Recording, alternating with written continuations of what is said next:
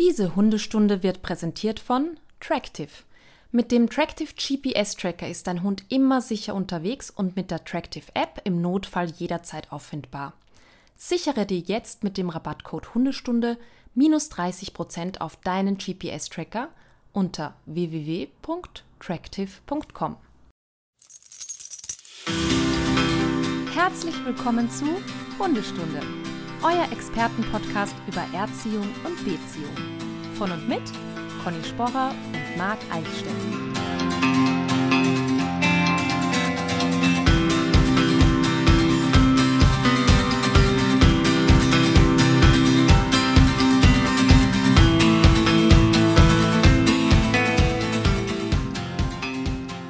Conny, was Guten- hat dich denn gerade zum Lachen gebracht? Guten Mittag, Marc. Ja, guten Mittag. Du hast einen Witz gemacht. Ich habe einen Witz gemacht. Das wusste ich nicht. Ja, einen, einen aus dem Bauch heraus, einfach einen lustigen. Also, Einfach so. Ja, ich muss mich gleich zu Anfang für meine Stimme entschuldigen. warte mal, die Studis haben den Witz ja gar nicht mitgekriegt. Nee, Aber der war gut. ist aber du? auch egal. Du weißt ja, wenn man Witze zweimal erzählen muss, sind sie schlecht. Na gut, dann lassen wir das. ja, war gut. Mhm, gut. So, also Entschuldigung für deine Stimme. So, also ich möchte mich für meine Stimme entschuldigen. Ich bin mal wieder krank. Ich habe irgendwas aus dem Urlaub Spanische mitgenommen. Ähm, man weiß Hast es noch gesagt. nicht genau. Spanische Grippe. Ja. weiß ich nicht. Ähm, auf jeden Fall, aber lustig war, dass ich in, in, in, dieser, in dieser Reisegruppe, in der ich unterwegs war, gesagt habe, oh, jetzt muss ich schon wieder den Podcast aufnehmen und so. Ähm, und, und dann hat eine gesagt, boah, du warst dieses Jahr sicher schon fünfmal krank. Und ich habe so gedacht, echt? Nein, ich war Conny. gefühlt vielleicht Da- einmal. Ja, doch, leider ja. Kannst du dich daran Es war erinnern? öfter schon mal, wenn du nochmal alle Echt? vollen Revue passieren lässt, dass du so leicht erkältet bist. Manchmal schwerer sogar, aber öfter ist es so. Und Ja. da, da habe ich mich auch immer gefragt, wie kann das sein? Also, was ist da los? Das ist bestimmt, weil ich schon so lange kein Fleisch esse, ne? Kann eine Theorie sein. Also, Marc, wir haben uns ja jetzt lange nicht gehört, ne? Du bist ähm, zwischendurch würdig vertreten worden. Wir haben auch Aus mal Gründen. ausfallen lassen.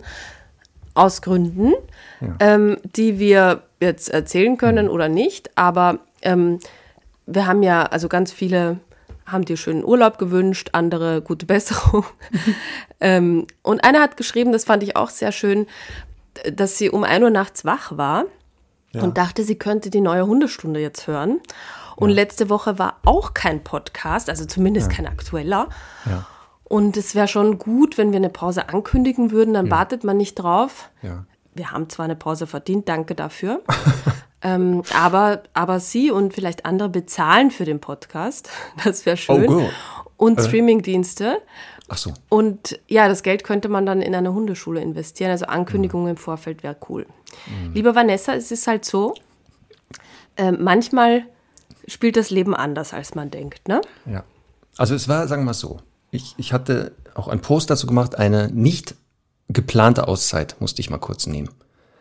Und es tut mir auch wirklich leid, dass das jetzt dazu geführt hat, dass einige ähm, Stundis vielleicht das nicht mitbekommen haben und dass wir deshalb halt nicht aktuelle Folgen hatten oder auch mal einen Ausfall.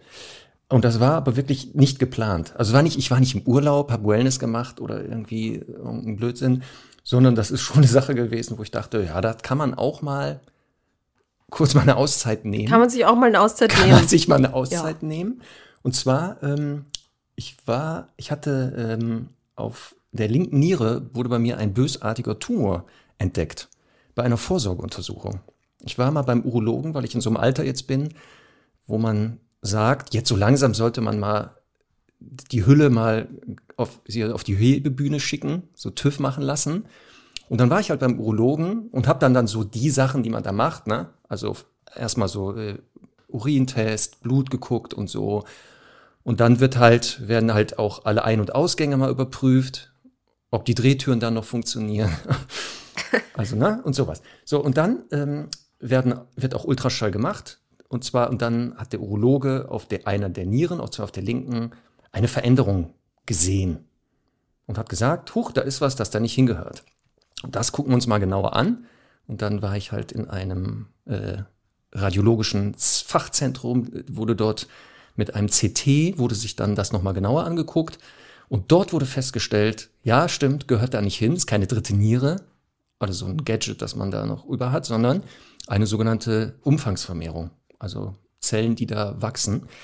Ähm, und dann musste ich das weiter diagnostizieren lassen und dann wurde festgestellt, ist ein Tumor, der dort nicht hingehört und der muss weg.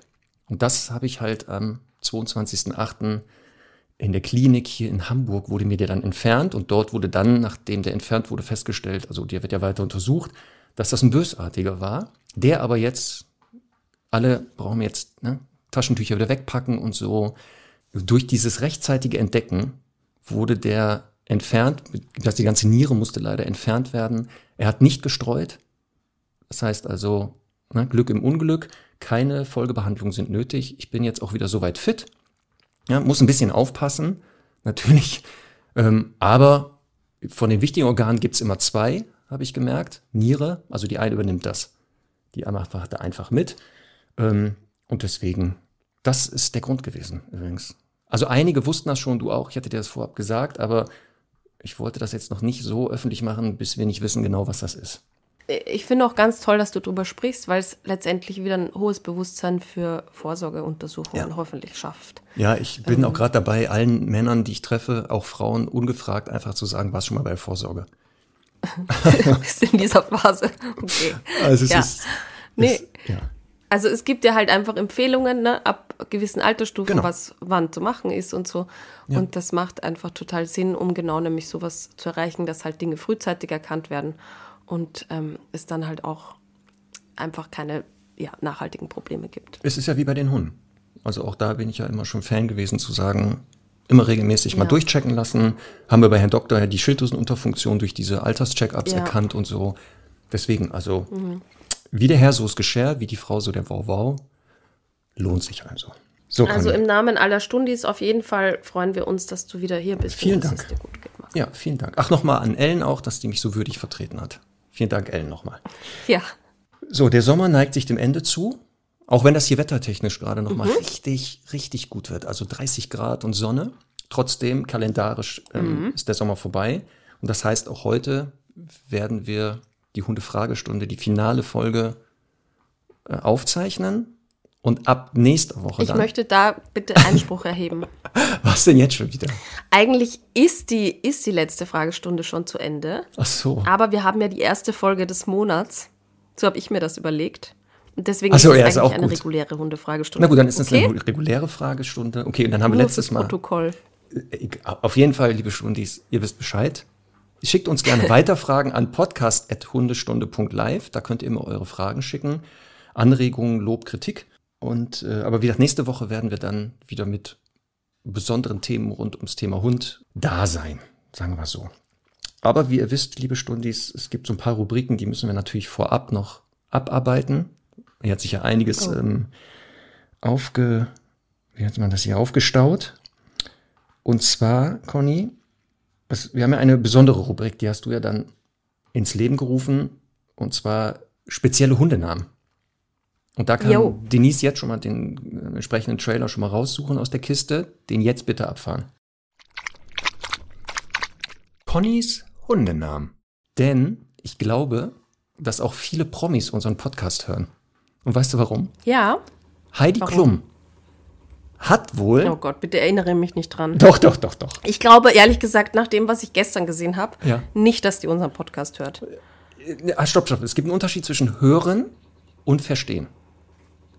Du weißt, was ich meine. Der war gut. Ne? Ja. So. Und auf jeden Fall für Nicht-Eingeweihte, Frau Klum hat jetzt wohl Hunde. Ne? Soweit ist richtig.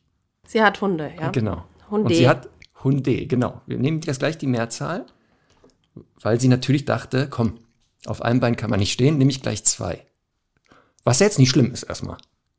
Wenn man jetzt aber guckt, in welchem Alter die Hunde sind, haben wir, glaube ich, schon mal drüber gesprochen. Und zu welcher Rasse sie gehören, ne? muss man auch dazu sagen. Genau. In der Kombination mit was für eine Rasse das ist, bin ich sehr gespannt, wie sich das entwickelt.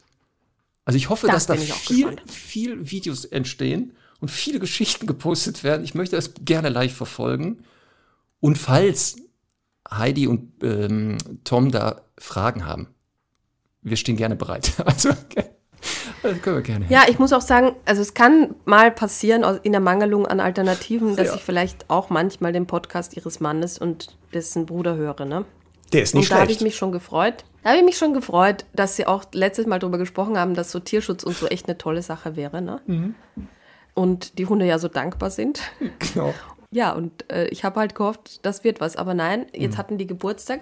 Ich habe auch schon überlegt, ob vielleicht jeder Zwilling einen bekommen hat. Dann würden die zumindest so. nicht im gleichen Haushalt aufwachsen. Es würde aber die Sache auf keinen Fall besser machen. Es sind zwar Deutsch-Kurzhaar-Welpen, ne? genau. Ach so.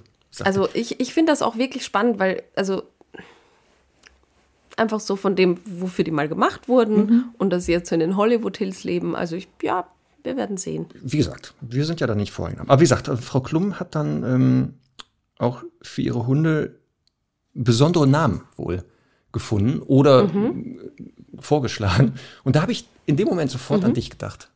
Denn wer ist da nicht besser geeignet als die Hundenamenexpertin Conny? Hat sie denn schon Namen für die Hunde? Garantiert. Aber sie hat halt etwas ähm, veröffentlicht, das hatte ich dir auch geschickt. Warte mal. Ach nee, das sind nicht die Namen von ihr, sondern so von ähm, Hunden genau, die ähm, Mehrlingsgeburt einer Kangalhündin. Und da hat der SWR auf seiner Seite die Ja, Namen. So war das nämlich. ja. So, jetzt kommt der, Ja, jetzt genau, pass auf. Aber wunderbar. trotzdem super ist, die Welpen nach Weinsorten sind benannt worden. Ja, habe ich ja auch schon mal gemacht, wie du weißt. Ich weiß. Einen meiner Hunde. Ja, aber jetzt, pass auf, auf Platz, also so die ersten kenne ich ja. Riesling, Chardonnay, Merlot, dann Rivana, sagt mir jetzt gar nichts. Dornfelder, dachte ich, das wäre irgendein Schnaps. ja Das nee, das ist ich eine deutsche Rebsorte. Genau, dann so Silvana sagt mir auch nichts. Kerner Mhm. Kenne ich auch nicht. Dann Syra oder Syra, keine Ahnung. Regent. Syrah. Oder. Ja, weiß ich auch nicht. Regent kannte ich tatsächlich auch nicht, weiß ich auch nicht. Genau, und jetzt pass auf, Platz 10 aber, Domina. Also ich weiß jetzt nicht, ob Tatsächlich. ob das eine Weinsorte ist. Vielleicht haben wir Winzerinnen haben und wir Winzer unter den Stundis, die mal bitte Nee. uns erklären, was Domina für eine Weinsorte ist. Haben wir auf jeden Fall, denn ähm, viele meiner lieben Kundinnen oder unsere lieben Kundinnen sind WinzerInnen. Äh, aber ich bin natürlich auch schnell. Domina ist eine Rotweinsorte, eine Neuzüchtung aus den Sorten Blauer Portugieser und Spätburgunder. Hat nur in Deutschland Bedeutung. Ah ja, sehr gut. Sowas. Mhm, super. Hm, okay, okay. Haben wir das auch, ne? Ob der Name da Programm ist? Man weiß es nicht, ne? Das wäre jetzt die Frage. Ja, Also, ne? Na gut. ja. Aber dann haben wir das auch. Also. Äh, Hast du denn noch so Ergänzungen? Einen Hundenamen? Ja, auf jeden Wenn Fall. wir schon mal in der Rubrik Frisch sind. inspiriert aus Spanien. Ja. Dann los geht's. Also pass auf. Ist jetzt nicht super kreativ, Mhm. ne? aber ich finde es schön. Perro ist ja der Hund auf Spanisch, ne? Ja. Perito Ja. ist Hündchen. Ja. Und ich finde Perito oder Perito ausgesprochen ist ein schöner Name für einen Hund. Perito. Ja, vor allem, wenn der auch aus, Perito. aus der Region kommt. Macht das Sinn, ne? Ja, ja. Oder vielleicht so ein, vom Typ her so ein Let Latin-Lover ist. Ja, lustig. Ja. Ja. So, pass auf. Dann ähm, finde ich auch sehr schön, einfach Hola. Habe Hola. ich gedacht, ist einfach, äh, ist, ist einfach insgesamt ein schönes Wort. Ich, ich glaube, das ist einer der Gründe, warum ich nach Spanien fahre, weil ich dieses Wort Hola zu sagen so liebe. Und gracias. Aber das ist, glaube ich, ein bisschen schwierig auf der Hundewiese. Ja. So, pass auf. Also, Olla finde ich auch einen guten Hun- Hundenamen. Ja. Und dann ähm, war ich letztes Mal essen in einem Restaurant, das heißt Piccolo Sogno. Wahrscheinlich Klein, das verstehe ich jetzt noch. Und der Rest war. Piccolo. Äh, der kleine Traum. Oh, uh, Wenn, Das ist super. Ja. Ja. Und, ähm, und ich finde, wenn man, wenn man jetzt jemanden Sonja nennen kann, dann kann man auch jemanden als einen Rüden Sonjo nennen, oder? natürlich. Und da wäre ich ja wieder Fan Oder? von. Kleiner Traum, dass das so ein, weiß ich nicht, Bernardiner wäre. Rüde. Oder Cane Corso. So, so ein richtig großer, massiger Hund. Ja. Und dann ruft man den und dann kommt um die Ecke der kleine Traum. Aber weißt du, was mir gerade einfällt? Ja. Das war ein italienisches Restaurant. Das ist wahrscheinlich italienisch. Das ist aber auch egal. Weiß doch, Madrid oder Mailand, Hauptsache Oh, Gott sei Italien. Ja, Italien. So, da hast du recht. Boah, bin ich froh, dass mir das jetzt noch eingefallen ist und wir nicht tausend Nachrichten dazu bekommen haben. Ja, aber falls jemand jetzt sagt, Moment, die beiden haben eine Bildungslücke, podcast.hundestunde.live, gerne uns Nachrichten schicken, auch diesbezüglich. Ich glaube, dass äh, Traum auf Spanisch Sueño heißt. Auch schön. Auch schön eigentlich. Als Einzelnamen, ne? Wäre auch nicht schlecht. Aber Sonio finde ich, also Pic weil Piccolo ist ja natürlich auch italienisch, meine Güte. Ne, Ich bin nicht ganz bei mir. Aber trotzdem, also als Inspiration zu Genau. Inspo. So. Genau. So. Vielleicht, falls Frau Klum noch zusätzliche Hunde jetzt aus dem Tierschutz äh, adoptieren möchte, hat sie, Ja, ich hat sie hoffe, jetzt dass die auch. Alfred und, keine Ahnung, Bernhard heißen. Schön wär's. Als Deutschkurzer. Sehr GSPs sind das, ne? Vielleicht Also- ist einer Victoria und einer Secret, war auch lustig. So, weiter geht's. Ja. Sehr gut. Ja, da haben wir jetzt ja die Hundenamen auch. Da hat mich letztens jemand gefragt, als wir mit Charlie und Herr Doktor unterwegs waren, ähm, als wir so ins Gespräch kamen, hat mich die, die Halterin des, des ähm, anderen Hundes gefragt, ob Hütehunde im Winter Pudelmützen tragen dürfen. Jetzt kommst du. Wusste ich jetzt die Antwort auch nicht. Ist gar nicht schlecht. Das ist nicht Gar schlecht, oder? Ist, nee, Ja, dachte ich auch. Ist ein Schmunzler, kann man mal machen, ne? ist ein Schmunzler. Ist auch nicht mal ein Mitleidsschmunzler oder so jetzt. Nein, nein, ich dachte auch. Ich dachte gut. auch. So mal zum Warmwerden wieder. Ist das mal ein guter, Ja. ne? Ist ein langsam guter. reinkommen. Ja. Genau. Achso, warte, jetzt Conny, live, ich schicke dir jetzt mal was. Und dann sagst du mir mal kurz, ob du das kennst. Was du hier Mhm. Auf gleich welchem sehen Medium? Wirst. Auf äh, dem Handy, auf einem bekannten Mhm. Messenger, werde ich dir jetzt kurz ein Video schicken. Du guckst dir das Ein bitte Video? an. Ja, das ist nur 20 Sekunden lang. Ja. Ich werde das auch nachher posten, nicht, nicht traurig sein, weil die Stundis ja nicht das sehen. Du kannst gerne beschreiben, was du da siehst, aber ich werde das trotzdem nochmal posten. Genau, das das müsste jetzt gleich bei dir sein. Audio-Podcast, dass ich jetzt Videos sehe. Das ist ja bei so einem Medium, was man hört, immer schön. Trotzdem, es müsste jetzt irgendwo bei dir kommen, auftauchen. Also bin jetzt aber nicht ich im Megapark auf den Stühlen tanzend. Ne? Nein, nein, nein, nein, nein, nein. nein. Das ist, es handelt sich um ein Spielzeug. Vielleicht hattest du das ja auch. Ah ja, oh ja. Oh, das ist der Pipi Max? Ja, genau. Kennst du den, kannst du den, Pipi Max? Ich kannte den überhaupt nicht. Leider nein. Und ich bin aus der Zeit. Eigentlich ist es eigentlich das Spielzeug, was ich kennen müsste. Aber ich habe das so nicht. Also die Werbung erinnert mich auch so ja an meine Zeit. Schade, Ja, ne? nee. Nee. Ich hatte aber so einen Hund auf Rollen auf jeden Fall, das weiß ich. Ja gut, aber, ich, aber Pipi Max hat ja eine Spezialfunktion. Der hat ja getrunken, selbstständig, mit so einer schlapprigen langen Zunge. Ja. Und dann hat er das Bein gehoben und markiert. Das ist ein Träumchen. Genau. Das ist doch super, oder? Das würde ich auch ähm, jetzt in der Beratung vor der Anschaffung, werde ich Leuten empfehlen, sich den Pipi Max zu holen, mal eine Woche oder zwei, um mal zu gucken, ist ein Hund wirklich so für mich? Also wegen Thema Meine wichtige Frage wäre jetzt, macht der das, weil das war bei dem, bei dem Babyborn auch so, Ja. macht er das dann so direkt nach dem Trinken? Das weil der kann ja trinken mit seiner Zunge. was Genau, ich weiß das habe. halt nicht. Ich hatte ja keine. Oder, das wäre nämlich natürlich cooler, lässt er sich halt Zeit und macht das unwillkürlich. Ich fände das besser, so ein Zu- nach Zufallsprinzip, dass man überhaupt nicht Ich weiß, wann es losgeht. Man muss ständig gucken. Und dann beobachten und schnell raus mit dem. Also wir als Vorbereitung für. Ähm, Ob der dann auch Vorzeichen sagt, das wäre auch sehr lustig. Ja, genau. ne? Aber ich sehe gerade, bei Müller, Drogeriemarkt, gibt es noch den Pipi Max. Ist aber ein Beagle geworden mittlerweile. Oh, das ist auch spannend. Sehr lustig. Naja. Ja.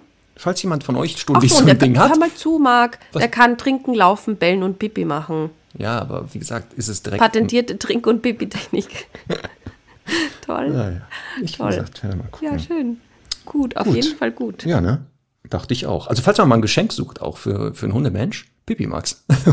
Oder jemanden, der vielleicht einen möchte, ne? Sag ich ja, als Vorbereitung. Damit man gleich mal weiß, ist das wirklich was für mich, falls der Hund dann doch noch nicht stubenrein ist. So, dann kommt, machen wir Hm. die Praxis auf. Machen jetzt die Praxis hier auf und werden die Ja. erste Frage beantworten. Zum Warmwerden, pass auf, ich fange mal wieder an. Die, und zwar die liebe Flora Mhm. schreibt, liebe Conny, lieber Marc, erstmal vielen Dank für eure Arbeit. Ich liebe euren Podcast, hat mir schon öfter die Augen geöffnet. Vielen Dank. Ich habe seit knapp einem Dreivierteljahr eine Hündin aus dem Tierschutz, die jetzt anderthalb Jahre alt ist. Sie ist einfach ein Top-Hund mit super Charakter, auch wenn sie in der Pubertät jetzt auch öfter mal die Grenzen testet. An sich ist sie super aufgeweckt und liebt alle Menschen. Sehr gut. Sie hat zwei Fragen. Die erste ähm, ist, sie wurde in Russland vor der ersten Läufigkeit sterilisiert. Kann es sein, dass bei ihr dadurch das Erwachsenwerden und die Pubertät länger dauert als normal? Ich höre immer wieder, sie wirkt jünger als sie ist, auch von Hundekennern. So. Die zweite Frage. Wie gesagt, liebt sie jeden Menschen. Allerdings zeigt sie in der Wohnung einen starken Beschützerinstinkt, Schrägstrich, Eifersucht, Fragezeichen, mir gegenüber. Ich wohne mit meiner Mutter zusammen und immer wenn sie in demselben Raum kommt wie ich, drängelt sie auch dazu bellt manchmal auch und fiebt echt erbärmlich. Sie schleicht auch immer, wenn wir uns dann unterhalten, so etwas um uns herum und fiebt ebenso seltsam. Meint ihr, das ist Eifersucht oder Beschützerinstinkt? Und was tun wir am besten? Erstmal zu Frage 1, die ist leichter zu beantworten. Mhm. Ne, wurde vor der ersten Läufigkeit, sie schreibt sterilisiert. Jetzt müssen wir nämlich unterscheiden, Sterilisation und Kastration schon. Wahrscheinlich ist sie kastriert. Ich vermute auch, dass also, sie kastriert wurde und nicht sterilisiert. Also es gibt kaum eine Hündin, also ich kenne weder einen Tierarzt, Tierärztin oder irgendwie eine Hündin, die sterilisiert wurde. Das machen, also auch bei Rüden. Da ist es tatsächlich manchmal im, im Zoo und so so, bei Wölfen. Da sterilisieren die die, damit die halt quasi ihr normales Verhalten beibehalten, aber sich halt nicht vermehren können. Ähm, ich glaube, bei Frauen ist das ja Unterbindung der Eileiter, ne? Genau. Und deswegen, wir müssen leider jetzt schon genau darauf herumreiten, ob es Sterilisieren oder nämlich Pubertät ist, weil dann, äh, Quatsch, Kastration, weil nämlich die Antwort dementsprechend ist. Denn genau bei der Sterilisation werden die Hunde theoretisch nur unfruchtbar gemacht. Das heißt, beim Rüden werden das die Samenleiter werden durchtrennt, bei der Hündin wären es genau die Eileiter. Das heißt aber, genau. das Hormonsystem bleibt weiter aktiv. Also es komplett, genau. alle mit allen Vor- und Nachteilen. Und eine Kastration bedeutet genau Entfernung der Keimdrüsen. Und das ist auch ein Eingriff in den Hormonhaushalt. Ja, wobei das halt unterschiedlich ist. Ne? Manchmal wird nur Gebärmutter entfernt, manchmal genau. die Eierstöcke, manchmal ja. beides. Genau. Ähm, aber in jedem Fall ist natürlich ein Eingriff der Kastration immer entwicklungsverzögernd oder ist ja auch logisch, wenn das eben vor dem Erwachsenwerden passiert. Da sind viele Hormone im Spiel, die dann halt nicht gebildet werden können oder zu spät gebildet werden können äh, oder später gebildet werden. Ähm, ich, also jetzt nur so beispielsweise woran man ja oft so diese jungen Kastra oder Frühkastraten erkennen kann, dass die so extrem hochbeinig sind. Und ähm, das hat damit zu tun, dass äh, die Pubertät quasi dem Körper sagt, wenn die dann da ist und anschlägt, dann sagt die, hey, schließ jetzt mal die Wachstumsfuge, hier ist fertig gewachsen, wir kümmern uns jetzt um andere Dinge. Und wenn das halt nicht eintritt oder verzögert eintritt, dann ist das Wachstum halt einfach länger da. Also da passieren ganz viele Dinge im Körper, die ähm, das ist jetzt nicht, sage ich jetzt mal, unser Spezialgebiet, das zu erklären, aber irgendwie ähm, völlig klar, dass, ähm, dass das eben so nicht der Fall ist. Mich würde halt interessieren, was das für ein Mix ist, weil wenn sie sagt, die ist ein Dreiviertel, nein, sie ist eineinhalb Jahre alt, ist aber trotzdem, also an sich noch relativ jung ja damit, noch nicht in der kompletten Erwachsenenphase und jetzt aber schon eben, ja, die ein oder andere ernstere Verhaltensweise zeigt ist es vielleicht auch gar nicht so schlecht, dass sie ähm, so ein bisschen kindlich ge geblieben oder kindlich, kindlich bleibt. Ist jetzt nur Spekulation, da ne? wissen wir überhaupt gar nicht. Ähm, ist ja oftmals auch ein bisschen durch äh, Erziehungsfehler ein bisschen verstärkt. In jedem Fall wäre mir total egal, ob ich das jetzt Eifersucht oder Beschützerinstinkt nenne, weil letztendlich ist das, finde ich, sehr nah beieinander, oder? Ja, ich würde schon einen Unterschied sehen also Beschützerinstinkt, ja. zeigt ja eher die soziale Verantwortung für denjenigen, Was den man externes, beschützt. ne? Vielleicht auch, vielleicht, also ja. man ist jetzt für einen, bei einem potenziellen Angreifer nicht eifersüchtig, sondern eher beschützend. Genau, bei dem einen geht es ja auch so dieses beim Beschützen, die vermutet, also die vermutete, der vermutete Verlust der körperlichen Unversehrtheit desjenigen, den man beschützt. Bei der Eifersucht geht es ja eher darum, man man hat ja eher Sorge, dass was anderes verloren geht. Also als dass der Bindungspartner und dieses, dieses Geflecht, was dahinter steht, diese, dieses äh, Emotionale, das sieht man ja eher in Gefahr, was man beim Beschützerinstinkt ja eher nicht hat. Da sagt man ja eher, ich möchte nicht, dass derjenige einen körperlich, oft körperlichen Schaden hat. Und deswegen ist das schon ein Unterschied. Das ist sehr interessant, Richard, was du hier sagst. und auch hormonell übrigens, auch hormonell. Das ist auch ja. bei ähm, hormonellen Unterschied. Aber ist es am Ende des Tages nicht so, dass, ähm, ja, ich will natürlich, dass meiner, meiner zu beschützenden Person nichts passiert, aber am Ende habe ich vielleicht selber auch Angst, dass, ich, dass ich sie nicht mehr habe. Es geht letztendlich, genau, es geht Oder ja sich jemand um anderer hat mir wegnimmt. Deswegen, du, ist, wie gesagt, ich glaube auch eine ganz, ganz trennscharf, wenn wir das nicht hinkriegen. Aber wenn sie beschreibt zum Beispiel, was sie jetzt von dem Verhalten nur beschreibt, würde ich Beschützerinstinkt aus der Entfernung ausschließen drängelt sich dazu, okay, bellt vielleicht, aber jetzt kommt nämlich das fiebt. Sie fiebt. Und das habe ich bei ja. Beschützen, also bei Hunden, die wirklich Schutzverhalten gezeigt haben, noch nie gehabt, dass die gefiebt haben ähm, und dann da so rumgeeiert sind und sowas, sondern da haben wir ja eher Drohverhalten, was nicht mit Fiepen unbedingt zu tun hat. Ich finde ja voll gut, dass du das jetzt so aufdröselst, ne? weil ja. Äh, am Ende des Tages finde ich, dass der Trainingsweg ja der gleiche ist. Deswegen wäre es mir egal. Viele Parallelen geben. Ne? Es wird viele Parallelen ja. geben. Aber ich finde es gut. Ich finde es gut, weil ähm, da werde ich immer wieder erinnert, dass man halt manchmal auch so noch mal ein bisschen mehr in die Tiefe gehen sollte. Auch, auch natürlich, was die Stundis betrifft. Mhm. Aber ganz ehrlich, es könnte einen Hund geben, der beschützen möchte, aber vielleicht noch nicht souverän genug ist oder nicht erfahren genug und dann in eine Art von Frust fällt oder ich, ich sage jetzt mal was Böses, einmal für das Beschützen voll eins auf den Deckel bekommen hat und deswegen halt eine Form von Frust entwickelt und das nicht kann. Also hm. ganz auszuschließen ist es nicht. Nee, nur aus Erfahrung vermute ich, ja. also das, was sie hier beschreibt, ne, drängelt sich dazwischen, ja. bellt manchmal, fiebt ja. echt erbärmlich. Ich glaube auch körpersprachlich, wenn Flora jetzt ihren Hund vor Augen hat, dann werden wir genau das sehen. Also eher so verkleinert, wedelt mit dem ganzen Körper, eher so das werden wir eher sehen wahrscheinlich, dass die, was du sagst, eher gefrustet ist. Ah, scheiße, die beschäftigt sich mit was anderem, finde ich total blöd, deswegen wahrscheinlich auch das Bellen manchmal. Ähm, aber sie beschreibt ja zum Beispiel nicht, dass die, weiß ich nicht, aufreitet, anspringt, schnappt, beißt, Klammer, also sowas. Deswegen vermute ich eher Eifersucht. Aber du hast recht, der Trainingsweg, es wird viele Parallelen geben. Denn wenn der Hund glaubt, er beschützt mich oder es geht um Eifersucht, eine wichtige Sache ist, ich muss ja dem Hund gegenüber nochmal überlegen, äh, demonstrieren, ich bin hier übrigens der Erwachsene und ich darf mich mit wem auch immer beschäftigen und du hast nicht die Verantwortung, mich zu beschützen. Also umgekehrt wird ein Schuh raus. Ich schütze dich im Zweifelsfall, aber du hast nicht mich zu beschützen. Wobei, jetzt müssen wir da aufpassen, innerhalb von Hundeartigen ist der Schutz der Gruppe theoretisch die Aufgabe aller. Das muss man ein bisschen gucken. Aber jetzt hast du auch wieder was gesagt. Wie souverän ist der oder diejenige dabei? Also, ne, die, es gibt dann manche, die sagen, ja, scheiße, jetzt muss ich das machen, aber eigentlich bin ich ja gar nicht gut geeignet dafür. Und andere, die sagen, ja, komm, wenn es keiner macht, mache ich sofort mit. Ja. Also, das glaube ich schon. Ne? Also, man muss noch, da sollte Flora Oder diese Hemmung mal, halt. Ja.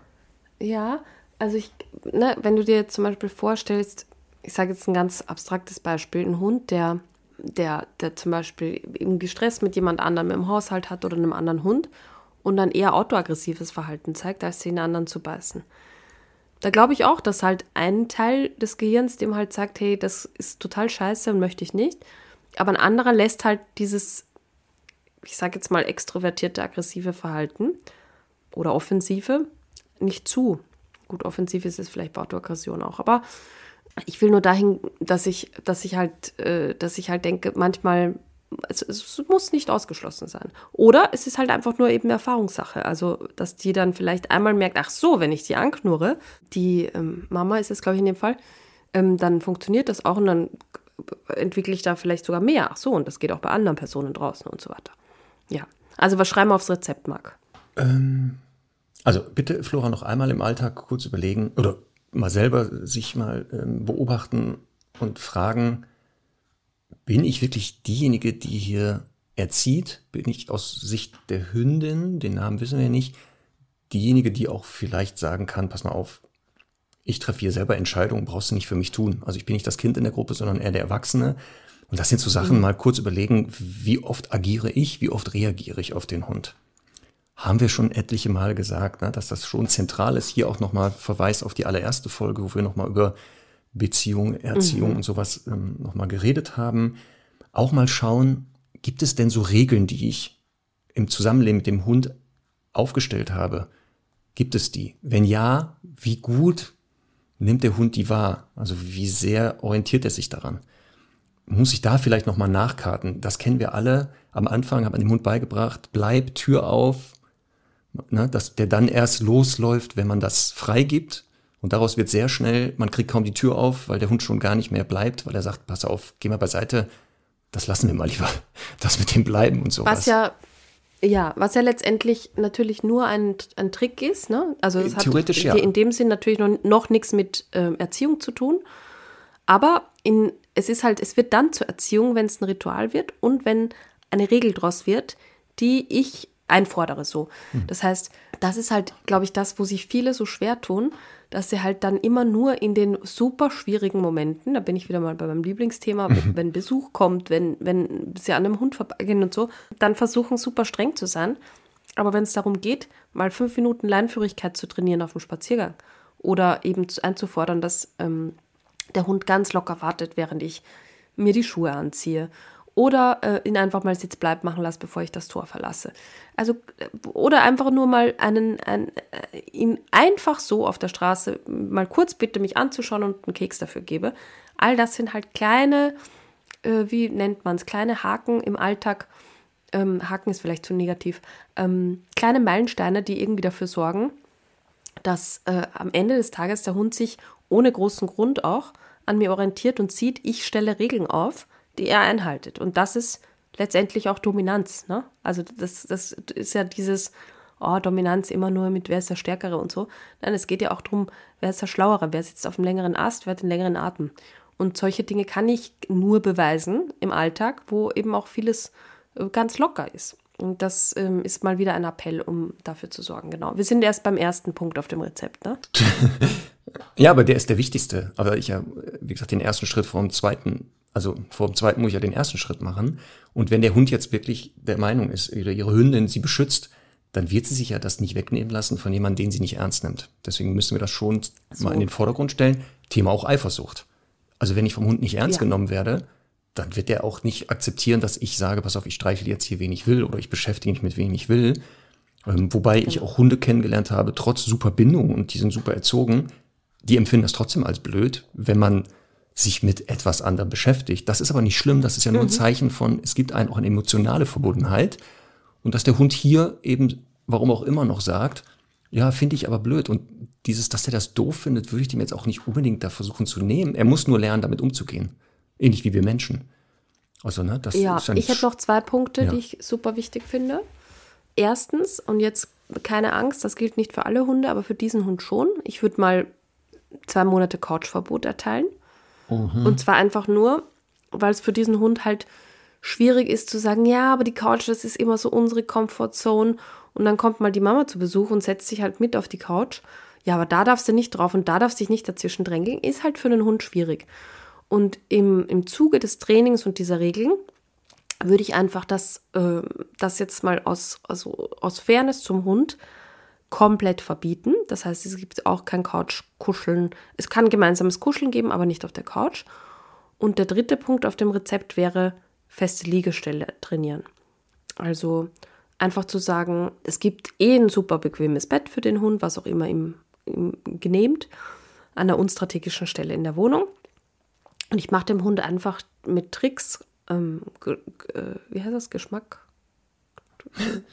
Was? Wir machen das schmackhaft. Heißt schmackhaft. So? Schmackhaft, danke. Hm. Ja, also schmackhaft da drauf zu schicken und auch da drauf zu bleiben. Ich glaube, das wird eine schwierige Übung, weil das halt einfach sehr viel Durchhaltevermögen braucht. Aber das ist super wichtig, damit einfach für den Hund klar ist, egal ob jetzt Besuch da ist oder nicht, das ist meine Homebase. Und wenn ich mal auf die Couch darf später wieder mal, dann ist das eine Ausnahme. Und hier klingt so, als ob die Couch keine Ausnahme mehr wäre, sondern selbstverständlich und noch dazu in Kombination mit dem Menschen dann halt schwieriger wird. Also man sieht, da muss man auch 0,0 irgendwie böse Grenzen setzen. Da geht es einfach mal darum, ähm, die, die, das Fundament der Beziehung nochmal so ein bisschen zu verändern. Im, Im positiven Sinne, weil das ist ja Stress für den Hund. Ne? Ja. Und zusätzlich würde ich auch nochmal an der Selbstbeherrschung, Schrägstrich Impulskontrolle ein bisschen arbeiten, weil die Hündin ja, ja anscheinend es auch schwer aushalten kann, wenn sie mal nicht vielleicht im Mittelpunkt steht oder mal nicht beachtet wird. Und das kann nebenbei ruhig mal gemacht werden, dann ist das besser auszuhalten. Aber was du gesagt ja, hast, klar. Aber wer sowas schaffen. Wenn, wenn Flora jetzt bei uns im Training wäre, ne, das wäre was für die zweite Stunde. Ich glaube, so die ersten drei ja, Punkte. Genau. Ähm, das wäre, das wäre ja. mal so eine wichtige Grundlage, um das mal ja, die, auf, ja. auf Spur zu bringen.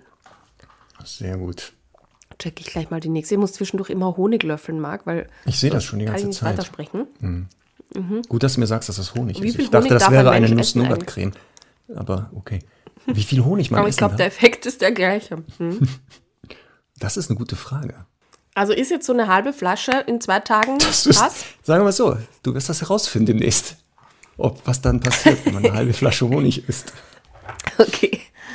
Ähm, so, Karina, bitte in die, ins Besprechungszimmer kommen. Sie schreibt Hallo Marc mit C, also sie schreibt Marc mit C, schreibt aber Conny mit IE. Ich sag's nur. Das ist ja Absicht. Mein Hund Baileys, das S wird mitgesprochen wie bei dem Likör. Also es ist ja offensichtlich, offensichtlich wichtig, wie man schreibt und ausspricht. Ja. Ist vier Jahre alt und seit zwei Jahren bei mir. Er begleitet mich an vier von fünf Tagen in der Woche mit ins Büro. Er verhält sich dort sehr ruhig und schläft die meiste Zeit. Nun ist es so, dass ich zum Oktober den Arbeitgeber wechsle und er nicht mehr mit kann, zumindest in der Anfangszeit. Vielleicht lässt sich, das, äh, lässt sich dort auch was regeln. Wie kann ich es ihm leichter machen, dass wir nicht mehr den ganzen Tag miteinander verbringen? Er ist ja bisher nur einmal die Woche für sechs Stunden alleine zu Hause und soll es ab Oktober fünfmal in der Woche sein.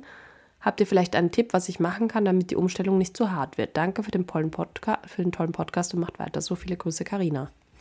Ja, Karina, du musst jetzt, also jetzt ist ja wahrscheinlich Oktober ist ja jetzt auch schon bald, ja. obwohl du Baileys mitnehmen darfst ins Büro an vier, fünf, fünf Tagen, musst du jetzt schon mal anfangen, wir nicht mehr jeden Tag mitzunehmen, sondern wirklich zu sagen, Heute kommt er mit, morgen bleibt er zu Hause, übermorgen kommt er mit, überübermorgen bleibt er wieder zu Hause, sodass hier schon mal für Baileys klar wird, das Mitkommen ist eher die Ausnahme als die Regel, was es jetzt ist. Sodass dann nachher mal zwei Tage, der nicht mitkommt und nur noch ein Tag in der Woche vielleicht, da dieser Hund ja anscheinend alleine bleiben kennt. Sie schreibt jetzt nicht, dass da ein Problem bisher ist. Ähm, Glaube ich auch, dass das möglich ist. Es kommt vielleicht kurz zu einer Anfangsverschlimmerung weil das ja jetzt, wie gesagt, umgedreht wird, das ganze Prinzip. Aber ähm, die Hündin oder der Rüde, Baileys, was ist das, eine Hündin? Ich würde jetzt eine Hündin sagen, eher, ne? Ist genderneutral, wissen wir nicht. Okay, genderneutral. Ähm, Hund, also Rüde oder Hündin, ähm, dass die aufgrund der Lernerfahrung daran anknüpfen wird. Oder er. Und deswegen mache ich mir da jetzt wenig Sorgen. Also wirklich jetzt anfangen, die auch jeden zweiten Tag nur noch mitzunehmen und das auszuschleichen. Mehr würde ich da gar nicht machen. Aber sollen wir nicht auch darüber sprechen, dass fünfmal die Woche sechs Stunden, ja. was viel ist? Es ist schon grenzwertig. Es ist schon grenzwertig von, also von ähm, fünf Tagen von, in der Woche, von, also von sieben Tagen der Woche, ja. dass der Hund fünfmal sechs Stunden alleine ist. Für ein soziales Lebewesen. Acht bis 14, 8 bis 14 Uhr? Ich sag's ja, ist schon, also grenzwertig.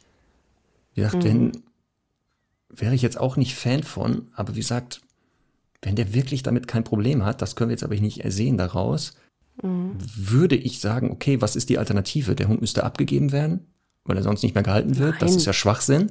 Vielleicht kann man ja auch mal jemanden finden, der so zwischendurch mal nach drei oder was weiß ich Stunden einmal kurz mit dem Hund eine Runde geht.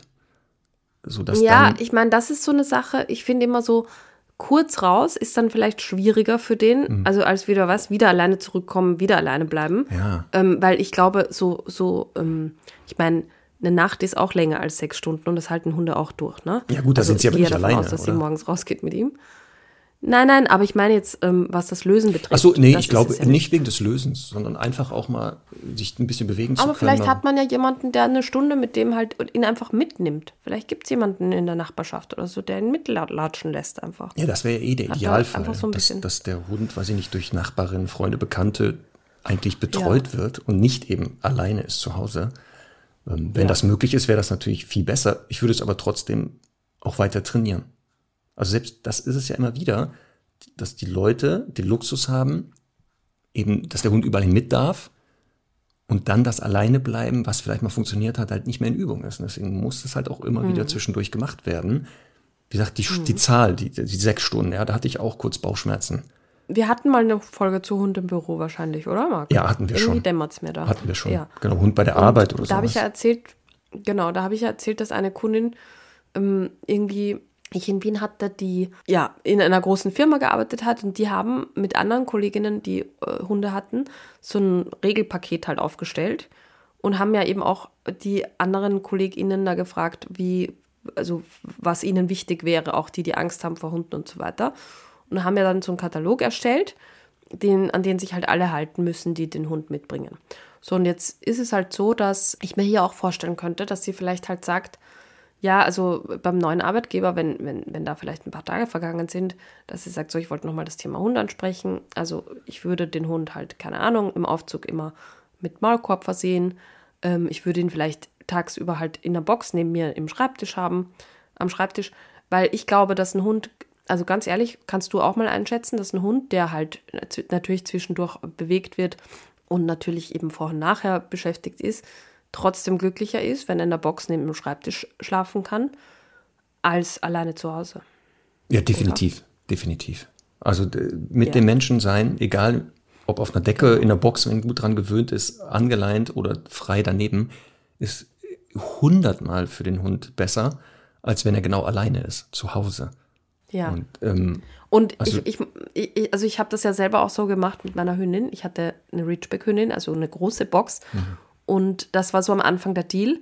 Und dann war es halt so, dass irgendwann ja die Kollegen kamen und sagen, Ma, dieser arme Hund ja, ja. und so. Und, ne, und irgendwie ist es dann eh zur Decke geworden irgendwann. Aber es ist halt, finde ich, ein ganz gutes Ding, um mal zu starten und auch zu zeigen, wie cool und entspannt der Hund ist. Ja, weil, weil dann finde ich nämlich auch, wenn dann die anderen halt sagen, ja, aber ich darf, also das ist ja oft dann das, das Argument irgendwie von Führungskräften, dass die dann sagen, ja, aber dann muss ich das jedem erlauben, kann man sagen, ja, eh, aber jeder Hund kann nicht in der Box bleiben, ne? Mhm. Man kann ja bestimmte Bedingungen daran knüpfen. Und natürlich, wenn jetzt jetzt ein Großraumbüro ist und jeder Zweite hat da einen Hund dabei und davon die Hälfte nicht erzogen ist, da wäre ich dann auch jemand, wo ich sage, jetzt reicht's hier langsam. Aber zum Beispiel ja. ähm, der Arbeitgeber meiner Frau auch, die hat jetzt Charlie dabei. Ähm, der ist auch ja, ja, an die Box gewöhnt. Da baut die da diese mobile Box ja. auf. Der latscht da selbstständig rein. Die bleibt sogar offen. Der entspannt da drin. Also das funktioniert dann. Und das auch. ist jetzt kein Hund, der so grundlethargisch ist, muss man jetzt auch sagen. Nein, der ist, wie gesagt, der ist normaler Shepherd ja auch oft, da wo er darf. Ja. Aber der hat das ganz früh kennengelernt. Also sie hat den sehr früh daran gewöhnt, mitzukommen ähm, und dort zu entspannen. Und dann ich, es gibt etliche Videos und Fotos, da siehst du, da pennt er da einfach, selbst wenn Leute reinkommen. Hat ja. er einfach verstanden. Und deswegen, also klar, wenn der Arbeitgeber der neue dazu bereit wäre, wäre es natürlich noch besser, ne, dass der mitkommt oder sie mitkommt. Dann, die liebe Sophie, Frage 23 in unserer Liste, hat folgende Frage. Ich habe eine sechsmonatige, sehr selbstbewusste Mittelspitzhündin. Sie bellt im Freilauf bei großen oder stürmisch auf sie zulaufenden Hunden vor der Begegnung. Sucht nicht. Das hätte ich mir jetzt nicht gedacht, dass der Spitz bellt. Ja, sucht ja, nicht Schutz bei mir, nur wenn der andere zu stürmisch ist. Teils auch nach der Begegnung, wenn der andere Hund schon wieder weggeht, setzt sie ihm ein, zwei Schritte bellend nach. In den ersten Monaten hat sie sehr viele Hunde kennengelernt, rundweg positive Erfahrungen gemacht, große Hunde waren ihr teils zu stürmisch. Da hat sie dann bei mir Schutz gesucht, den ich auch gegeben habe. Sie ist als Zweithund gekommen. Mein Ersthund ist sehr cool bei Hunden, bellt nie und wenn es ihm zu viel wird, kommt er zu mir, damit ich das regle. Hatte also eigentlich ein gutes Vorbild. Aktuell versuche ich, sie mit Schleppleine vom Bellen abzuhalten, indem ich sie nicht hinterherlaufen lasse, also nicht hinlaufen oder nicht hinterherlaufen lasse. Entschuldigt den langen Text, es wäre toll, wenn ihr kurz auf die eventuellen Ursachen eingehen könntet. Mir kommt es oft vor wie Pöbeln als Unsicherheit. Dann gerne noch zwei, drei Tipps, wie ich damit am besten umgehe. Danke und liebe Grüße, Sophie. So, das hast du schon gesagt. Ja. Mittelspitz, dass der bellt, nicht unnormal. ja. Aber muss man jetzt auch sagen, ist halt wieder mal die Art, wie diese Rasse Probleme kompensiert. Ne? Mhm. Also ist jetzt auch nicht wertend gemeint, aber ist natürlich einfach naheliegend, dass die irgendwie äh, jedes Problem mit irgendeiner Form des Bellens lösen. Ja, okay. Wenn man in die Geschichte der Rasse guckt, ne, als Spitz, egal ob groß, klein ja, oder so, das wissen wir jetzt war Bellen schon Aufgabe, war schon Teil der Aufgabe. Ne?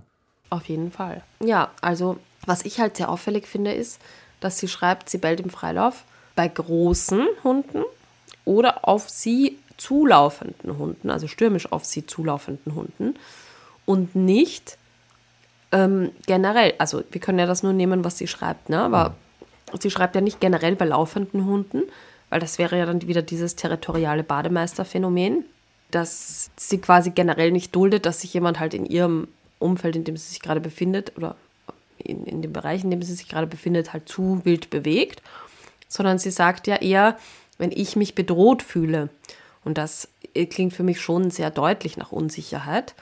Es kann jetzt einerseits halt, dass sie keinen Schutz sucht, daran liegen, dass sie das halt nicht erfahren hat weil sie auch schreibt, sie hat viele Hunde kennengelernt und so. Vielleicht ist da die eine oder andere Sache untergegangen.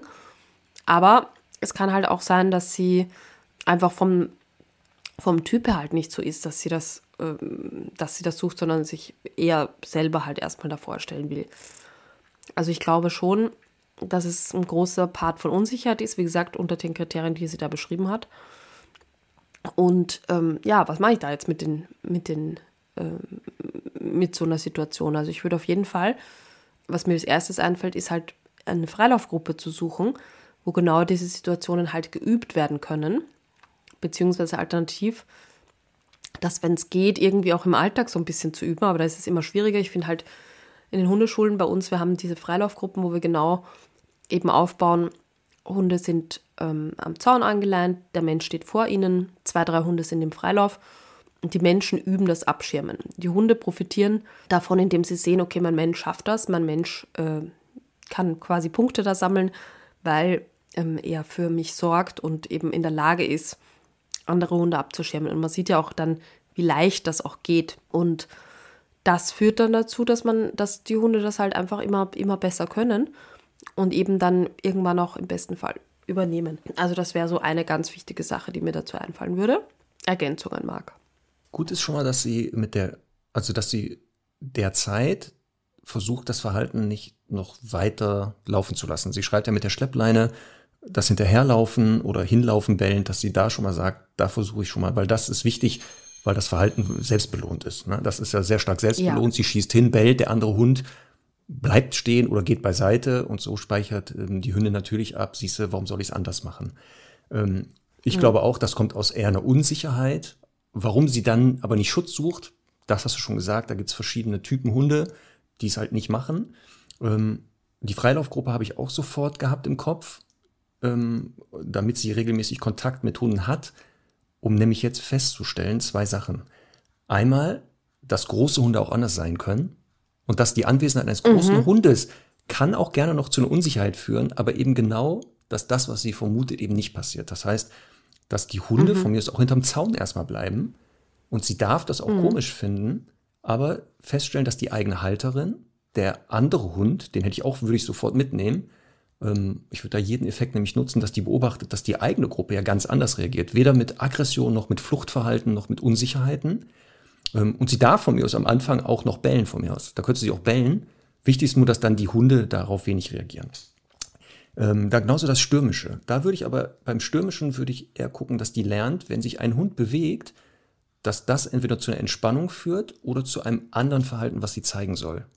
Also so eine Art Gegenkonditionierung. Ne? Wenn ein Hund läuft, lauf da nicht hinbellend, sondern zeig ein anderes Verhalten. Also entweder entspann dich ja. dann oder was weiß ich, sobald ein Hund sich bewegt, darf sie sich hinter was anderem herbewegen, soll einen Trick machen, was auch immer in dem Moment möglich ist, worauf die Hündin noch zugreifen kann, sodass die nachher, wenn die einen dynamischen Hund sieht, nicht mehr diesen, diesen Idee hat, ach du Scheiße, ich muss da nach vorne schießen, sondern eher, weiß ich nicht, orientiere dich an der Halterin, mach etwas anderes.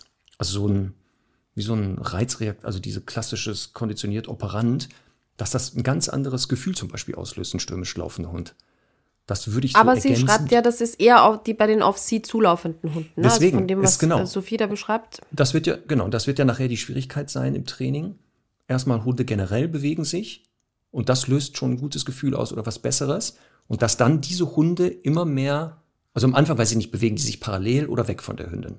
Entweder weil sie an der Leine sind, Menschen bewegen die, oder weil denen etwas geworfen wird und dann kann ich ja bestimmen, wohin diese Test- oder Trainingshunde laufen. Und im laufenden Prozess wird der Winkel immer mehr gesteigert, dass die auch mal Richtung der Hündin sich bewegen, dynamisch, am Anfang auf weite Entfernung, vielleicht nur zwei, mal, zwei Schritte, bis die Hündin irgendwann sagt, okay, diese Bewegungsmuster, das schnell auf mich zulaufen, löst eben nicht mehr eine Unsicherheit aus oder die Befürchtung, da passiert was, sondern ein ganz anderes Gefühl oder eine Alternative. Und damit wird man sehr schnell Erfolg haben übrigens, wenn man das wirklich gut aufbaut und jetzt aufpassen, im Alltag verhindert, dass das passieren kann weiter. Ja. Also wenn ich weiß, da laufen diese großen stürmischen Hunde rum oder stürmischen, muss man leider jetzt eine Zeit lang sagen, ich verzichte da spazieren zu gehen, bis das nicht im Training irgendwie klappt. Was ich auch noch sagen wollte, ist ähm, dieses, dass sie dann nachsetzt ein, zwei Schritte. Ne? Schreibt mhm. sie, sie setzt ein, zwei Schritte bellend ja. nach. Also finde ich erstmal komplett egal. Ein, zwei Schritte bellend nachsetzen, meine Güte, ist halt ein Spitz. ist aber ein losgelöstes Thema davon. Also klar, wenn die dann äh, aus Wut und Rache voll hinterhergeht und den dann ans Bein irgendwie äh, fasst. Das geht natürlich nicht. Aber ähm, wenn sie halt aus, aus dieser Wut heraus zu sagen, und das wollte ich auch noch sagen, zwei Schritte macht und bellt, finde ich jetzt erstmal nicht dramatisch. Ist aber, glaube ich, eben eine Sache, die dann sowieso weggeht, wenn sie das anders kompensieren kann. Ich fände halt irgendwie schön, Und das müsste man halt aber situativ halt sehen, ne? Wenn das jetzt ein Hund ist, der volle Kanne bellend auf sie zukommt oder äh, irgendwie stürmisch auf sie zukommt, finde ich es ja auch richtig, dahin zu gucken. Ich finde auch richtig, ähm, damit umzugehen und irgendwie zu reagieren und im Zweifel auch, wenn niemand anderer da ist, zu sagen, hey, mach das nicht mit mir ähm, und sich quasi in übertragenem Sinne groß zu machen. Ähm, vielleicht kriegt man halt eine andere Form der, ähm, der Kommunikation auch hin, dass die dann halt vielleicht ein bisschen beschwichtigt oder sich eben, wie du sagst, auch vielleicht zur Seite drehen oder so. Ähm, ich glaube, dass halt dieses Nachsetzen dann einfach auch gar nicht mehr stattfinden wird. Genau, das wird im laufenden Prozess immer weniger weil sie dann auch merkt, okay, ja. entweder sie hat dieses Unwohlseinsgefühl nicht mehr, sie kennt Alternativen und dann kann man, wenn das ja. irgendwann jetzt, was ich nicht, bei der immer noch auftaucht, kann man immer noch überlegen, diese ein, zwei Schritte danach, also dass sie dann nochmal nachsetzt, kümmere ich mich da auch noch drum. So, Manchmal habe genau. ich, also ich bei Pina, sag ich ja, bei der Podenko-Mischlingshündin, die wir da am Anfang hatten, die war ja auch so, ne? Habe ich ja schon mehrfach gesagt, hochterritorial. Mhm. Und dann, als die irgendwann kapiert hat, so nicht jeden Hund darfst du da abchecken und was ich nicht da in der Bewegung einschränken. Das fand die dann am Anfang jetzt auch nicht herrlich, aber dann hat die immer, wenn sie da nicht hin durfte an der Leine, auch noch so nachgegrummelt. Und gesagt, ja, ich hätte dir jetzt am liebsten, hätte ich dir das doch, doch noch gezeigt. Genau, ne? So dieses, aber die beiden Blödmänner hier, die lassen das nicht zu. Ja. Und da war das dann auch so, das haben wir irgendwann gar nicht mehr kommentiert. Das ist dann so, ja, ja komm. Wenn das deine Strategie ist. Ist ein netter Kompromiss. Genau, brummel dir da einen Bart, dann lebe ich auch damit. Deswegen, also das würde ich auch noch, das würde ich noch nicht überbewerten. Ja, an der Stelle auch noch vielleicht eine, ähm, noch eine andere Idee, diese Körpersprache und Kommunikation Praxisseminare, die wir immer haben, ähm, mhm. also im ganzen Netzwerk, sind dafür auch immer super, weil man da natürlich auch nochmal ein anderes Auge drauf werfen kann und wirklich die dafür da sind, um genau solche Sachen zu analysieren. Wir haben da auch wieder eins am, am 16.09. Und da gibt es auch immer wieder auch Zuschauerplätze. Das finde ich auch mal ganz spannend. Wenn vielleicht manche sagen, ja, ich fühle mich mit meinem Hund jetzt noch nicht in der Lage oder ich bin dann immer zu überfordert, ähm, dann kann man da einfach auch ja, als Zuschauer hinkommen und ähm, sich mal einfach ganz mit freiem Kopf mal äh, viel Wissen und Eindrücke holen. Mhm. Hatte ich auch, hatten wir ganz oft Teilnehmerinnen oder Teilnehmer, die erst ohne Hund da waren. Die wollten einmal gucken, wie läuft das hier ab, wie ist das hier so? Ja. Und danach direkt sich dann äh, mit einem Hund das Seminar als aktiver Teilnehmer nochmal gemacht haben. Genau. Weil sie genau. gesagt haben, ah, okay, jetzt fühle ich mich hier entspannter und sicherer. Achso, und ja. Äh, nebenbei, Sophie, alle Hundekontakte weiter zulassen, wo das Verhalten nicht auftaucht. Die Hündin sollte weiter viele ja. Kontakte mit den anderen Hunden haben. Ne? Also jetzt nicht komplett isolieren von ja. Hunden. Ganz wichtig. Eine schaffen wir noch? Ja, ne? Ja, eine schaffen wir noch. Wenn deine Stimme das zulässt. Ja, ich habe schon ein Neoangin, das mich jetzt hier unterstützt. Weil Honig darf ich ja nicht mehr. Also, also da, wer hat denn das jetzt gesagt, dass du nicht darfst? Ich habe das nicht gesagt. Ich habe nur gesagt, hinterfragt, sag mal. Nein, ich habe nur gesagt, wir werden herausfinden, was passiert, wenn du so eine halbe Tube Honig in kürzester Zeit konsumierst. Okay. Ja, los, komm. Soll ich dir eine stellen? Eigentlich wäre so. Aber mir macht das nichts. Ich, Na, ihr habt doch die letzte gestellt. Nee, ich habe jetzt nicht? die Frage mit Sophie gemacht. Für dich. Okay, dann habe ich eine Frage für dich, na klar. Natürlich. Hallo zusammen und vielen Dank für euren genialen Hunde- und Mensch-Service-Podcast. Sehr gerne, vielen Dank für die Wertschätzung. Frage zur Generalisierung. Ist es richtig, dass es für Hunde nur in der ersten Lebensphase 0 bis 8 Monaten möglich ist, komplexe Abläufe zu generalisieren? Und wie grenzt sich die Generalisierung zum Lernverhalten ab? Ich denke dabei an diese magischen zwei bis drei Sekunden, die ja immer wieder sehr wichtig sind, um das Verhalten zu belohnen, zu festigen, zu manipulieren, zu trainieren. Und das doch wohl ein Hundeleben lang oder liege ich da falsch? Im Grunde ist mir nicht klar, was der Unterschied zwischen Lernen und Generalisierung ist. Sollte es in der frühen Folge erklärt worden sein, bitte nennt mir einfach die Nummer und ich lausche den Erklärungen. Ich hoffe, das ist keine Frage für die schwarze Folge. Ganz devot. Nein. Macht weiter so viele Grüße von Marlene und Ferry. Nein. Ach, wenn das die schlimmsten Fragen wären, Marlene. Ach. Nein. Also Marlene, erstmal generell, nein, das ist keine Frage für die schwarzen Folge. Nie, nie, nie. Wir haben ähm, über Generalisierung in, in, der Folge Lernverhalten garantiert auch gesprochen. Garantiert. garantiert ist das kommt. Ja. Dennoch, also Frage eins: Ist es einem Hund nur möglich, in, den ersten Lebens, in der ersten Lebensphase 0 bis 8 Monate komplexe Abläufe zu generalisieren? Jein. In dieser Phase ist das Gehirn besser in der Lage, sagen wir mal so, solche komplexen Sachen zu general, also diesen Prozess der Generalisierung, dass der stattfindet. Später ist es auch möglich, es wird nur manchmal schwerer. Es wird einfach schwerer für das Gehirn. Ne? Also je früher die Generalisierung auch, die muss auch gelernt werden übrigens, das ist auch ganz wichtig, das vergessen ganz viele, dass der Vorgang der Generalisierung auch sehr oft stattfinden muss, damit das Gehirn halt das trainieren kann. Ähm, und wie grenzt die Generalisierung zum Lernverhalten ab? Äh, die grenzt sich nicht ab, sie ist Teil eher davon. Mhm. Also in, in, Generalisierung grob heißt folgendes. Ein Verhalten ist an einen bestimmten Reiz gekoppelt. Beispiel, ich trainiere mit dem Hund sitzen immer in der Hundeschule. Irgendwann beherrscht der Hund das Sitz auf, dem, auf der Hundewiese. Also da auf der Hundeschule, das beherrscht er wirklich. Der versteht das. Wenn man jetzt vor die Hundeschule Ist geht, ja gar nicht so ein abstraktes Beispiel. ich nehme eins aus dem Alltag, das verstehen die meisten. Ja. Weil das ja, das wäre eher fast für die schwarze Folge wieder, hatten wir aber auch schon mal. So, Generalisierung heißt, dass der Hund versteht, dass das Verhalten, was er auf der Hundewiese in der Hundeschule gelernt hat, auch außerhalb der Hundeschule möglich ist zu zeigen. Also unabhängig vom Ort, von anderen Randbedingungen. Also Reize, die eben nicht wirklich damit zu tun haben, erkennt, dass das eigentlich egal ist. Dann können wir von Generalisierung sprechen. Deswegen ist es eher ein Teil des Lernverhaltens. Deswegen, also es ist nicht eine Abgrenzung, es ist einfach nur ein Teil. Aber wie gesagt, in, Lern, in der Folge über Lernverhalten nochmal nachhören. Ja, und vielleicht noch ganz kurz, wenn das so wäre, ich meine, das ist halt wirklich jetzt wichtig, da ein Beispiel zu bringen, weil komplexe Abläufe heißt ja nicht kompliziert, ne, sondern heißt halt nur vielschichtig. Also ja. eine Kombination verschiedener Dinge, die zusammenkommen. Also wenn das so wäre, wäre es ja unmöglich, einen erwachsenen Hund, äh, den man adoptiert hat, zu erziehen. Und das ist ja überhaupt nicht so. Also es ist ja wirklich so, dass es viele Hunde gibt. Ich meine, ich habe das bei, bei Lilia gesehen, ne? die hat einfach ihr Leben, ihr ganzes Leben isoliert auf diesem Hof verbracht oder zumindest auf diesem Hof verbracht. Ähm, die hat zwar sehr, sehr gutes Sozialverhalten unter den Hunden gelernt, aber halt ähm, sonst äh, gar keine Lernerfahrung. Ne?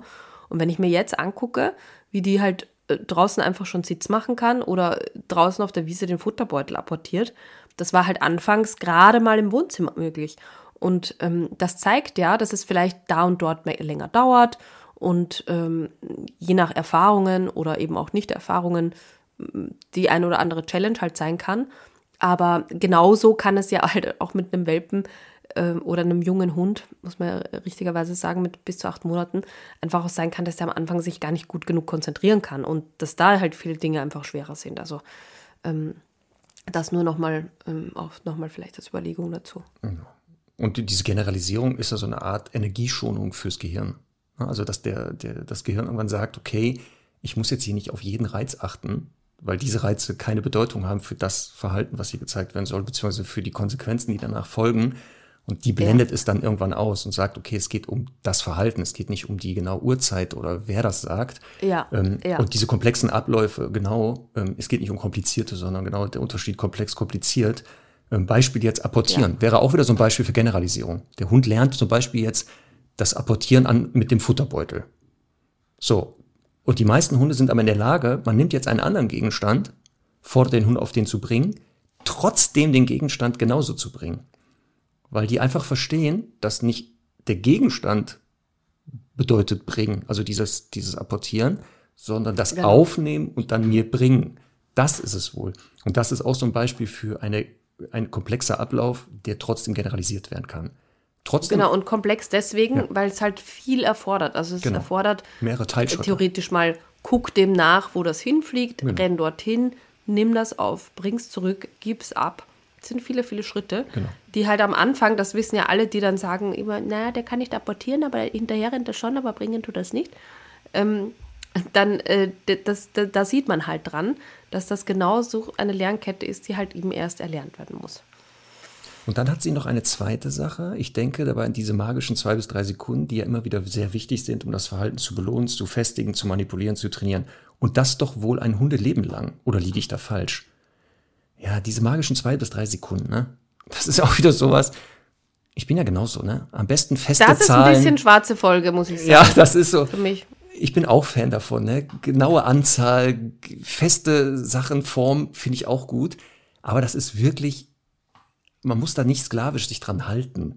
Ja, ich, nein, ist auch überhaupt nicht schlimm, aber ich finde, das ist so wichtig, das aufzuklären, weil es geht ja dann nur beim Erlernen des Signals Richtig. darum, dass man halt zeitnah belohnt und sagt, genau das ist es, was ich will. Und die Gefahr halt, wenn zehn Sekunden ähm, vergehen und der Hund sich in der Zwischenzeit zweimal gekratzt hat, dreimal über die Schnauze geleckt hat und viermal dann einen anderen Hund beobachtet hat, ähm, nicht mehr wissen kann, worum es ging. Aber jetzt ist es doch so, und das weiß jeder, der jetzt seinen Hund zurückruft, dann kommt der Hund angelaufen, weil das halt alles irgendwie schnell gehen musste, greift man erst in die Bauchtasche rein, muss den Zip aufmachen, dann muss man erst diesen Beutel rausholen und so weiter.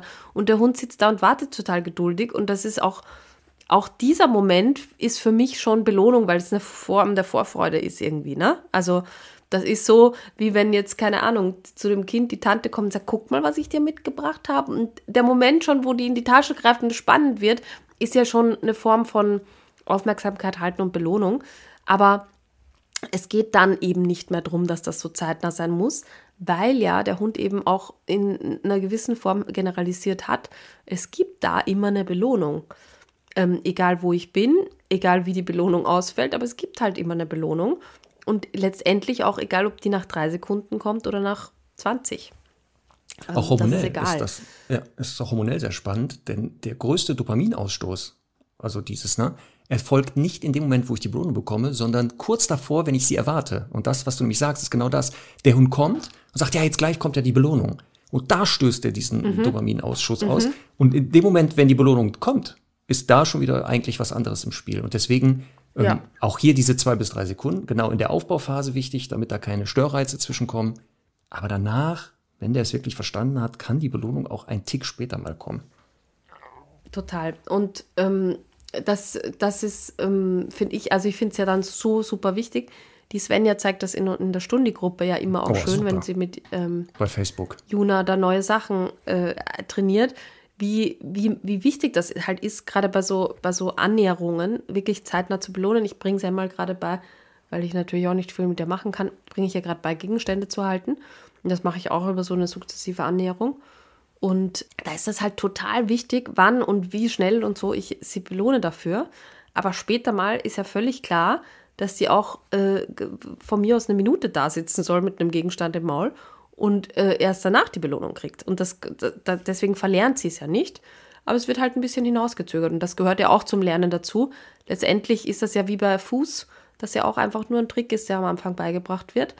Und irgendwann halt generalisiert wird, selbstverständlicher wird und dann auch nur noch äh, variabel die Belohnung kommt. Genau. Deswegen. Also, ne, nicht alles immer so ganz ernst nehmen manchmal, sondern auch ein bisschen auf seinen ja. Hund ein bisschen gucken, und, das Bauchgefühl. Äh, das Bauchgefühl ist hier auch ganz wichtig. Gut, komm Conny, dann machen wir jetzt heute die Hundestunde, Fragestunde zu. Du kannst dich ein bisschen entspannen, deine Stimme schonen. Das war jetzt auch für deine Stimme anderthalb, ach nee, eine Stunde über eine Stunde. Ein bisschen anstrengend. Dann hören wir uns nächste Woche mit einem festen Thema. Ja. Ähm, und genau. genau, eine Sache noch in eigener, eine, eine Sache in eigener, wie nennt man das denn jetzt? Eine ein Ding in eigener Noch etwas in eigener Sache. In eigener Sache. Falls ihr, euch der Podcast gefällt, liebe Stundis, bitte bewerten, folgen, je nachdem, wo ihr das hört. Das hilft uns Die Glocke ungemein. abonnieren. Ja, das hilft uns ungemein, ähm, wenn ihr das tut. Auch gerne bewerten, also kommentieren. Man kann das auch jetzt irgendwo Bewertungen, also schreiben, wie ihr das findet. Auch wenn ihr das nicht so gut findet, schreibt uns das auch. Wir lesen uns das alles durch. Aber das hilft uns ungemein für den Podcast. Nur so ja, als Info. auch mental. Das sowieso. Das sowieso. Immer. Gut. Dann wünschen wir dir weiterhin gute Besserung, Conny. Vielen Dank. Und dir auch weiterhin gute Genesung. Ja. Ist alles gut bisher, ne? Das Und wir sehen uns nächste Woche. Sehr gut. Und hören uns. Ja. Bis denn. Tschüss. Bis dann. Tschüss.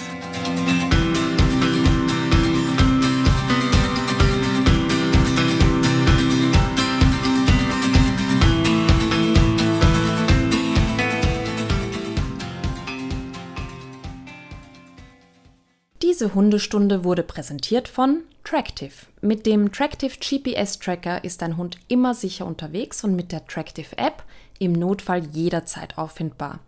Sichere dir jetzt mit dem Rabattcode Hundestunde minus 30% auf deinen GPS Tracker unter www.tractive.com.